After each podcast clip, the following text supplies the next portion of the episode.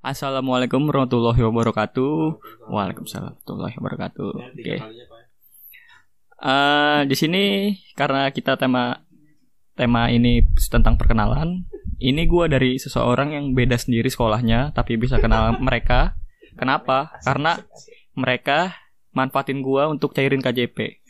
Itu masalahnya. Udah. Kenapa gue bisa kenal mereka? Ya itu karena KJP. Jemer. Lu siapa? Ente siapa? Siapa yang nanya? Namanya. Oh, Oke, oh iya nama gue lupa ya. Oke, nama gue di sini Abdul Rifai. Itu Abdul Rifai. Nama ketiga gue. Bagas. Ya bagus. Bagus. Bagus Rifai nama pertama, Muhammad Bagus Rifai nama kedua. Nama ketiga Abdul Rifai.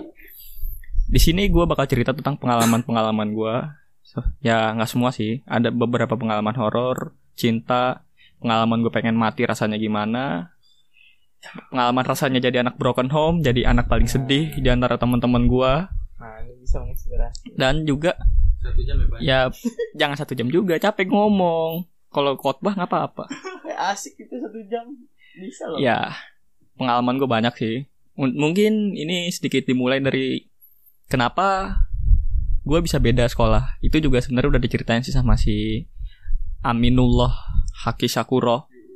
Bin Fulan. Ya bin Fulan. Ya, anjing gue pengen ngomong apa tadi gue bangsat. Ya, kenapa gue bisa kenal mereka? Mereka? Ya itu tadi. Pertama karena KJP dan kedua ya pada tahun 2017 gue diajak main sama temen gue bukan teman sih sebenarnya saudara gue namanya Andi. Gue diajak main aja katanya sama mereka. Katanya mereka asik. Asik asik tapi bangsat semua. Gue dikata-katain mulu. Kan anjing. Main poker dibohongin gue bangsat bangsat. Kesel gue di situ. mulai, sorry. di situ anjing kesel banget gue itu sampai akhirnya wah ini mereka asik lebih asik. Lebih asik malah sejujurnya. Sedikit agak-agak terbuka oke gue kira temenan sama mereka sampai ya sampai gak terasa sampai sekarang. Dan aneh ya kenapa gue bisa akrab banget sama mereka padahal gue beda, padahal gue beda sekolah sama mereka juga. Karena ada satu orang yang gue tipu. Nipu saudara gue sendiri.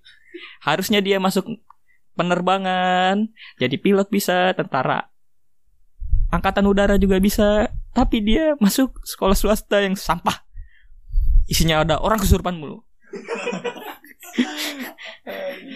Ah ya seperti itu. Ah, kalau untuk pengalaman-pengalaman gue ya banyak sih. Ada horor ya gue ulangin lagi ya. Horor cinta pengalaman jadi sad boy banget di masa-masa SMK ya pengalaman gue juga pengen mati dulu sempet berpikir gitu sampai itu jujur mati gue situ.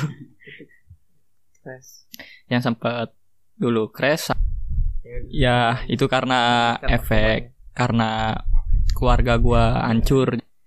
Dan kalau untuk pengalaman sedikit cerita di sekolah sekolah gua tuh unik. Muridnya banyak banget. Serius.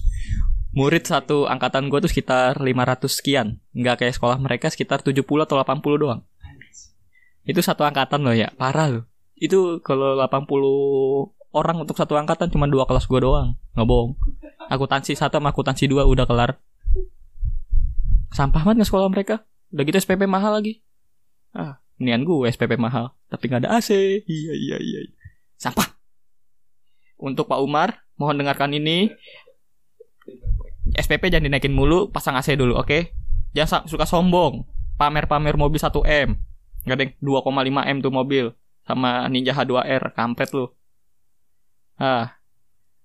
Ya gue juga apa ya kalau untuk berbagi pengalaman gue juga agak bingung sih dimulai dari mana karena pengalaman gue banyak banget. Ya mungkin sekitar segini aja kali pengalaman gue tentang perkenalan gue sedikit. Dan untuk quotes dari gue mungkin eh apa ya kok ngelek sih laptopnya bangsat?